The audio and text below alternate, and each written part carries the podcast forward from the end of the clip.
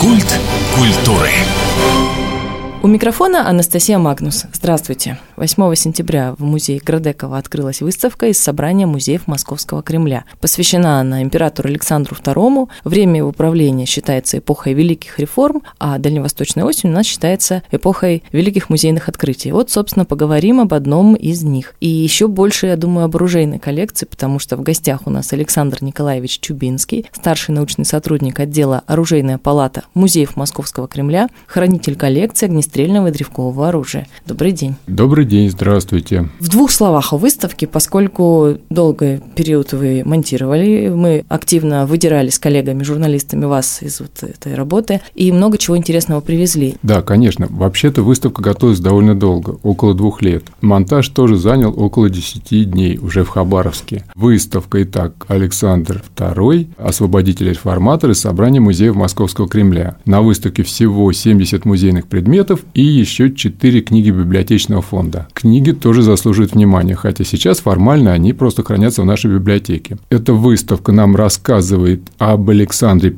II как о личности, о его основных свершениях, прежде всего действительно реформаторской деятельности, также в целом о России, России времени Александра II и, разумеется, о Сибири и Хабаровском крае. Вот какие-то переклички нам очень хотелось, чтобы это на выставке было. На выставке представлены представлен экспонат номер один, который обязательно надо увидеть. Это коронационный мундир Александра II, в котором он короновался в 1856 году. Экспонат номер два – это оружейный экспонат. Это сабля Георгиевское оружие за храбрость с золотым эфесом генерал-фельдмаршала Иосифа Владимировича Гурко, героя русско-турецкой войны 1877-78 годов. Военная тематика на выставке будет представлена не в меньшей степени, чем реформаторская деятельность Александра II. Ну, и еще, естественно, на выставке множество самых разных экспонатов, которые, в общем-то, не совсем типичны для музеев Московского Кремля. Скульптура, графика, различные небольшие предметы декоративно-прикладного искусства, которые так или иначе освещают избранную нами тему. Ну, 70, казалось бы, не так уж и мало, 70 предметов. Не так уже мало, но и не так уж и много. Думаю, что если бы эта выставка была посвящена прапрадедам Александра II, первым Романовым, мы бы могли собрать выставку гораздо больше. Но очень важно было подчеркнуть именно вот эпоху, эпоху, которая так важна для хабаровчан, для Хабаровска. Поэтому, Тем более в юбилейный год. Да, безусловно. Такие позиции, как Айгунский договор, который, я так понимаю, что для хабаровчан это как бы такой основной жизненный документ. Они от него отчитывают свою жизнь, свою историю. Безусловно, здесь большие успехи успехи внешнеполитического ведомства, которое долгое время возглавлял Александр Михайлович Горчаков, министр иностранных дел. Ну, его основная роль, наверное, заключается в том, что он свел на нет плачевные для России результаты Крымской войны. Вот Александр II вступил на престол в это очень тяжелое для страны время. Россия проиграла Крымскую войну. Дипломатическими усилиями, скажем так, на Западном фронте Горчакову удалось вырулить ситуацию. Эта фигура тоже будет представлена на выставке, ну, в одном небольшом предмете. Очень бы хотелось, конечно, слушателям показать, как это всегда бывает, когда говорим о выставках. Но я предлагаю шагнуть в более привычную область – это оружейная коллекция. Вы мастер-оружейник. Как правильно звучит ваша должность, кроме старший научный сотрудник? Вы знаете, это официальное название, но по сути я хранитель. Я храню коллекцию оружия огнестрельного, и я за нее отвечаю как вот ответственное лицо, я ее исследую, я слежу за сохранностью. Но, в общем, конечно, самое главное, что я пытаюсь вот хранящиеся вещи увязать с той эпохой, к которой они относятся, сделать их, ну, скажем, простыми, понятными для современного человека, потому что, конечно, технологии за последние 150 лет шагнули настолько вперед, что сейчас большинство людей просто не представляет, как работало огнестрельное оружие каких-то 200, тем более 300 лет назад. А ведь действительно совсем недавно люди пытались, должны были знать всю, скажем, там цепочку, технологическую всю цепочку вот происходящего в каком-то механизме. Порох насыпал, где-то повернул. Да, да, да, вот это вы описываете ударно-кремневый замок, наверное. Механизм достаточно простой, остроумный, вот. И надо сказать, моя любимая тема, Александр II вступил на престол, наша армия была в основном вооружена дульнозарядным оружием с ударно-кремневым замком. Замок, который появился еще в начале 17 века. То есть в технологическом плане это долгожитель. На исходе его царствия Россия была вооружена практически лучшей на тот момент в мире системы Бердана номер два. Один предмет, относящийся к этой системе, экспонируется на нашей выставке. Карабин Бердана. Он казнозарядный, со скользящим затвором. Ну, о карабине так нельзя сказать, но вообще вот винтовки Бердана номер два, да, они признавались, что это одно, одно из лучших предметов стрелкового оружия в мире, одна из лучших систем. Да, всегда уже это в историю вошло вот в тот период. Да, можно сказать и так. Ну, то есть эти винтовки, они участвовали уже в русско-турецкой войне и показали себя очень-очень неплохо. Я общаюсь с разными музейными сотрудниками России, так не боюсь именно от вашего направления, всегда очень интересуюсь, чем человек увлекается. И многие увлекаются фехтованием. Ну вот оружием занимаются, увлечены. А вы, я так понимаю, все-таки вот больше по стрелковому. Да, то, что вы говорите фехтование, это скорее ближе к хобби, это фон профессии. Мне лично интересно что-то другое. Мне более интересна оружейная терминология, Терминология – это, собственно говоря, то, с чего у нас начинается общение с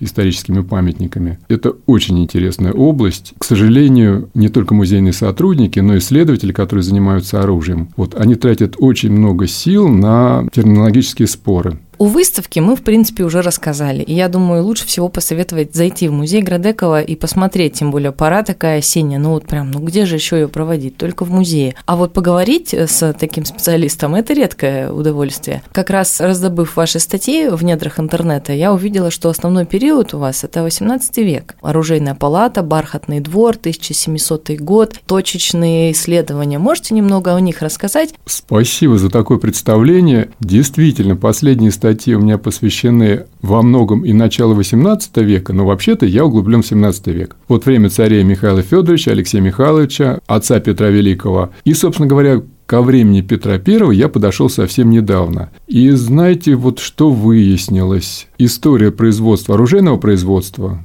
она разработана для этого времени очень недостаточно. Хотя, казалось бы, Петр – это наше все. Дело в том, что Россия на рубеже 17-18 веков, как известно, оказалась на очень серьезном разломе, таком в основном культурном разломе, но этот разлом, в общем-то, прошел через все области общественной жизни, в том числе через оружейное производство. Ну вот, кстати, то, о чем я говорил, пехотные ружья, которые при Петре назывались фузеи, несколько раньше мушкеты, при Петре фузеи, дальше они могли называться просто ружьями. Принципиальность со времени Петра I до времени Александра II не менялись. Несущественно улучшался механизм замка, да даже, в общем-то, нельзя сказать, что механизм менялся. Все оставалось практически те же самые детали. Итак, и на время Петра выяснилось, что мы практически не имеем ни прописанной истории производства оружия, ни имеющихся образцов. В чем интерес моя собственная деятельность, такие образцы в музеях должны быть. Они есть. Вот я могу сказать как бы ответственно. Но музейные сотрудники не могут как-то выделить их из числа прочего оружия, которое точно не датировано, которое не всегда точно определено вообще, где оно произведено. То есть, вот вы понимаете, ружье, которое определено, например, Россия 18 век. Чисто теоретически оно может оказаться конца 18 века, а может оказаться начала 18 Петровского времени. А может и Швеции. Может быть шведским, может быть оно окажется вообще 19 веком на поверку, а может быть и 17. То есть, там разброс огромный. Понять, что это, увязать это, привязать к какому-то месту производства, к месту бытования, это очень интересная задача, и вот этим я пытаюсь заниматься последние годы. Казалось бы, клеймо всегда ставили, ну или старались как-то подписывать. Ой, нет, что вы. Клейма, нет, они, конечно же, были, но в 17 веке у нас клеймленного оружия очень мало, в 18 да, после Петровского времени клейма ставится, но вот как раз Петровское время, которое, как сказал, уже время перехода, слома, вот такое время неустойчивости. Этих клейм практически нет, а те, которые имеются, тоже невозможно привязать ни к чему. С одной стороны, широчайший простор для да, да, научного да. творчества, а с другой стороны, наверное, иногда отчаяние. В общем-то, наука должна идти поступательно. Да, вот эмоциональная составляющая нашей деятельности – это особая тема. Нет, пожалуй, эта тема тяжелая. Вот отчаяние все таки неподходящее слово. Да, вот жгучий интерес – это, вот, наверное, более точное определение вот людей, которые занимаются историческим оружием, когда встречаешь в каком-то не неожиданном месте, в каком-нибудь музее в провинции, вещи, которые по своей значимости не всегда имеются и в центральных музеях, огромных оружейных музеях, как, например, исторический музей в Москве и артиллерийский музей в Петербурге. Немного о, опять же, сухой науке или о фактах. Вот сколько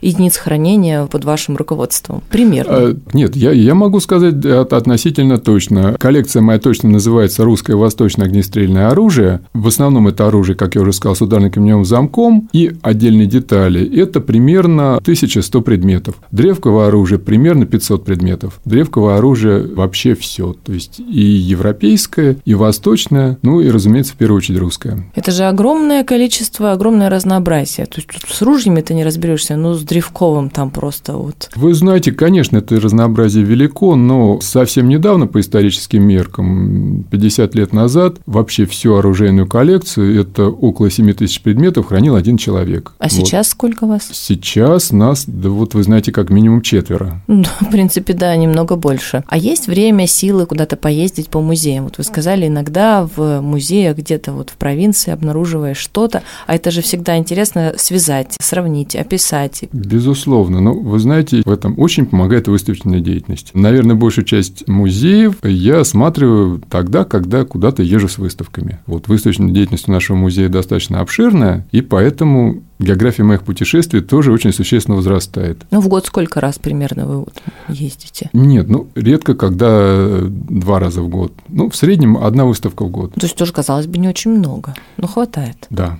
С другой стороны, конечно, учитывая, как вы говорите, желание изучать, познакомились с одним экспонатом, и все на полгода эмоций этих хватит. Можно и так сказать, да. Я так робко веду к тому, как Хабаровская поразил ли фонды или нет, но я так понимаю, вы еще особо не успели осмотреть. Вы знаете, к сожалению, я осмотрел только экспозицию Градековского музея, и меня поразила этнографическая коллекция. Этнографическое оружие, которое, вот скажу честно, я такого никогда не видел. Хотя чуть-чуть я с этнографическим оружием знаком, но вот здесь я что-то, что-то невиданное. Давайте о самом печальном. Чудесные коллекции в Москве, в Петербурге, во многих крупных городах. А вообще по музеям нормальные, хорошие коллекции или не хватает в целом? Вы знаете, вот говорить, что именно не хватает, как-то не вполне корректно. Основная проблема, мне кажется, это обоснованность атрибуции, то есть определение вещей. Вот здесь музеем, э, небольшим музеем можно посочувствовать. Ну вот смотрите, например, восточное оружие, в основном кавказское, массово поступало в Российский музей после революции. Но дворянские усадьбы пустели, а оружейные коллекции плавно перемещались в музеи. Ну, хорошо, если они не исчезали. Коллекции русских дворян XIX века, понятно, что в основном там было кавказское оружие. Кавказская война, соответственно, кавказское оружие массово пополняло эти коллекции.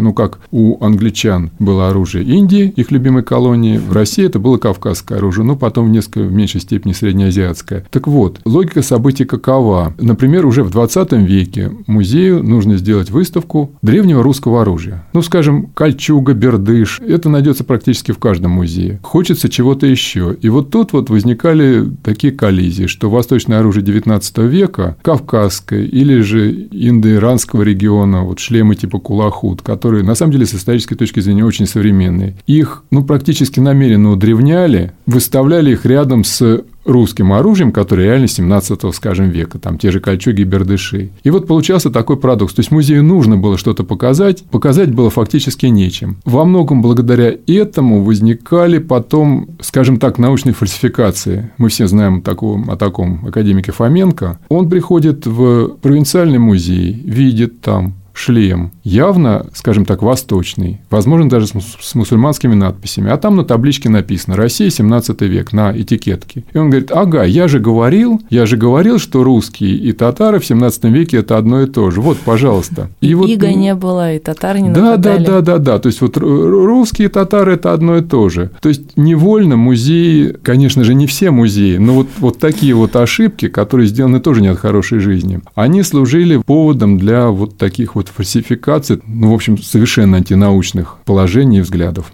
Ну, получается, что в фондах музеев, даже, ну, вот средние города возьмем, небогатые коллекции совсем. У вас, в общем, с этим, конечно, понятно, сложнее. Ну вот, например, в городе Салихарде, на полярном круге, какие-то такие жемчужины есть, оружие, которое вроде бы этнографическое тоже, но оно явно с какой-то такой хорошей историей. Ну, это, к сожалению, только фонды. Вы... Не увидим этого Да, то есть мне как бы даже как-то неправильно это говорить. То есть это встречается. Вещи, опять же, непонятны. Они требуют исследования. Они как-то вот мне лично показали, то есть, ну вот где Салихард и где Турция. Вот на одном ружье охотничьем, малых народов севера, который хранится в этом музее, музее стоит турецкий ствол 17-18 века. Вот это мне совершенно непонятно. Но вот это фактически факт. Интересно, да. Хочется, чтобы, конечно, у каждого музея по каждому периоду была хотя бы небольшая коллекция, чтобы все гости города, жители в первую очередь, могли вот обо всем узнать, ну, хотя бы историю России, а еще лучше из зарубежных стран. А такое, конечно, только в мечтах. Давайте о мечтах. Недавно была гостья из Российского этнографического музея, спросила, какие мечты, она сказала отпуск. А вот вы о чем сейчас мечтаете? Может быть, что-то исследовать, может быть, куда-то поехать? Вы знаете, время. Вот время – это такой ресурс. Задумано очень большое количество каких-то статей, работ, может быть, даже книг, а времени не хватает. И вот, честно говоря, выставки, вот они это время очень неплохо отъедают. Печально, ну, да. Да, то есть это надо делать, безусловно. Выставка – это вот такая форма представления музейных предметов, очень наглядная, очень яркая. Вот в отличие от постоянных экспозиций музея, которые делаются там на много-много лет, на десятилетия. Выставками надо заниматься, но это тяжелая, напряженная работа, очень ответственная. Конечно, появляются какие-то новые мысли, я вижу, встречаюсь с новыми предметами, с новыми ландшафтами, что тоже, кстати... Добро пожаловать в Хабаровск. Да, ничего подобного раньше не видел. Вот что бы хотелось сказать именно хабаровчанам. Наш музей делал выставки на Великой Русской реке Волге, на Каме, делал он выставки на Великой Сибирской реке Аби, как я уже сказал, в Салихарде и в Барнауле. И вот, наконец, мы добрались до Великой Дальневосточной реки Амура. И как-то это очень приятно. Вот очень приятно вот эта широта, мощь, ландшафт. Где-то первозданный, но так вот упорно осваиваемым человеком. То есть это у вас в Хабаровске все как-то очень хорошо видно. Спасибо. Нам тоже очень приятно, что такой проект приехал. Я вот напомню, что это первый совместный проект музеев Московского Кремля и Хабаровского краевого музея имени Градекова. Можно будет этот месяц смотреть, наслаждаться. Всем очень рекомендуем прийти. Маркировка 6+, поэтому с детьми также можно. Вам спасибо, что нашли время. Вы так поделились за гранью эфира, что, конечно, хочется, вот, чтобы никто не отрывал, но это тоже нужно делать. И за этот э, труд, вам низкий поклон. Надеюсь, что до встречи в эфире, может быть, через пару-тройку лет, еще раз, еще на один проект. Спасибо вам большое, э, и большое спасибо Хабаровску, Хабаровскому краю. В гостях у нас был Александр Николаевич Тюбинский, старший научный сотрудник отдела «Оружейная палата музеев Московского Кремля». Меня зовут Анастасия Магнус. Все в музей. До встречи в эфире.